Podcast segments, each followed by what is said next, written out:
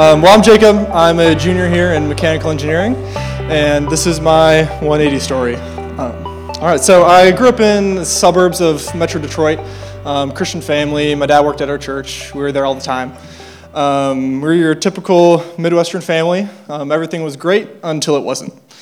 Um, my younger sister was diagnosed with leukemia at four years old, almost 15 years ago exactly. Um, she started, um, yeah, she started chemotherapy. Um, it rocked her family, unable to understand why this goes, was going on and happening to our family. Um, divisions began to grow under the surface. Um, as young as I was, I remember how angry and confused and, and, upset I was with God, blaming Him for what was going on um, with my sister. After nearly losing her life on multiple occasions, we can thank the Lord for pulling her through to a swift and full recovery. Things weren't uphill from there. Uh, my parents began to grow distant and began to fight daily. I can remember dreading coming home in elementary school because I didn't want to, want to be home when both my parents were. As the fights became more regular and louder and more heated, um, I became convinced it was some way uh, my fault. My parents soon uh, divorced, and my mom moved out uh, not long after that and moved in with my now stepdad, who was once a close family friend. I was constantly pulled in two different directions, two different houses, two different severed families. I was still attending church with my dad, um, but it was really only to maintain an image that I thought he wanted to see in me. Um, I didn't really care or believe or um, any of that. And a little quick tangent um, if you don't know this already about me, I can be a little accident prone sometimes. Um, but when I was little, I had a series of bad concussions from soccer to football to sledding to getting pushed out of a tree, like some bad head injuries. And um, and yeah, and so a combination of that and just the stresses going on in my life, I began to develop a speech impediment, a stutter. Um, I've since learned to speak mostly fluently with um, different breathing techniques, but when it started, I was unable to speak in full sentences. I was mocked by others and classmates constantly, being told how slow and stupid and incompetent I was. Speech therapy only made me feel more incapable and helpless. Um, I still can't ex- really explain how it feels like to know exactly what you want to say, when to say it, how to say it, but you just can't. Like your just lungs seize up and you just can't say a word. Um, but I just didn't feel heard, didn't feel like anyone saw me or cared about me. I only had one real friend, his name was Zach. Um, I didn't think I really even had God because I had pushed him out of my life so long ago. I didn't see my place in the world or any worth myself, and all this stress and sorrow and sadness built up and on a couple different occasions, I thought to take my own life. On both occasions, my, my one buddy, Zach, who had been by my side since elementary school, who I was hiding all this from, reached out to me and told me he couldn't wait to hang out with me, he couldn't wait to see me, and that he loved me. And, and that God loved me. And the first time I shrugged it off and pushed it away, but his persistence continued, and um, I just couldn't ignore it. He would just keep telling me how much he cared and wanted to hang out. And those were words that had grown foreign to me and they just shined through into that darkness and started pulling me out of that pit. Now, I can confidently say that Zach saved my life. God used him to pull me out of that pit, and I have no doubt that it was God using him and speaking to me through him.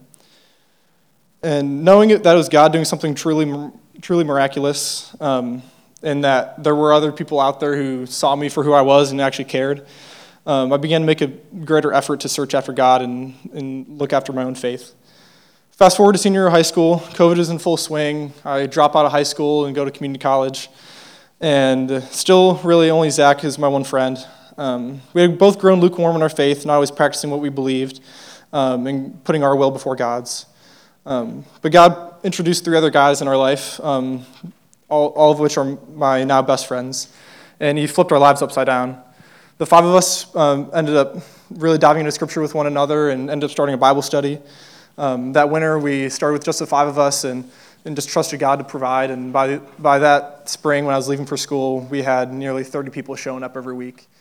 And it was just incredible to see how much God was just providing and, um, and what it truly felt like to be a Christ follower and a disciple. And my life just completely transformed, and I was just infatuated by the love and grace and forgiveness that God had to offer. And I did what I could to continually surrender my life to Him um, in any way I could. And one thing I definitely learned for sure is that living for Christ doesn't mean that your life gets any easier.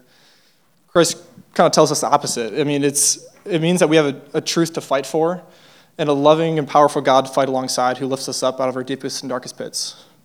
And it was that community that God introduced into my life, my senior year of high school, that really began to show me who He truly was. And it's that kind of community that God uses to reveal His love and joy and grace to us. And it's the kind of community that we have in Cru and that God uses to foster, uh, to, to, to foster and push us each in our own personal faith. But if you get down to the bare bones, yes, this community here is unique, but it's because of what God is doing in each and every one of our lives and our own hearts. That's what allows us to foster this family with one another because it's built on the person of Jesus Christ and Him alone. This community is incredible, one like any other. Sorry, one like any, one unlike any other, but it's because of what Christ has done for us and for, for one another and what He's doing through us. Not because of anything special that we can do of our own power, but because of what Christ sacrificed and has already done for us. If you want to meet me, come down here. I love to talk, but I'm Jacob, and this is my 180 story. Thanks to our listeners for tuning in to this episode of the 180 Podcast, a production of Cru in Southeast Ohio. If you enjoyed this episode, please give it a like, a share, or leave an encouraging comment, and that will go a long way toward helping others hear about the podcast. The podcast isn't the only thing that we do. Whether you're a student living on campus or if you're still at home studying virtually, we'd encourage you to check us out on social media to hear more about what's going on. You can follow us on Instagram at Cru at OU, or to learn more about who we are and what we do, head over to our website, cruatou.org. We'd encourage you if you visit the site to complete our involvement form to get more connected to all the things that are happening. Thanks for joining us. We look forward to seeing you next Thursday for another episode of the 180